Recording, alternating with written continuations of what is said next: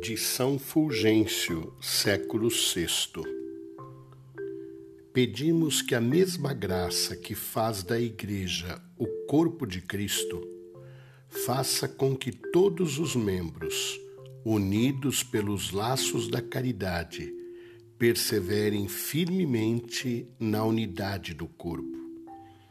E com razão suplicamos que isto se realize em nós pelo dom daquele Espírito que é ao mesmo tempo o Espírito do Pai e do Filho. Porque, sendo a Santíssima Trindade, na unidade de natureza, igualdade e amor, o único e verdadeiro Deus, é unânime a ação das três pessoas divinas na obra santificadora daqueles que adota como filhos.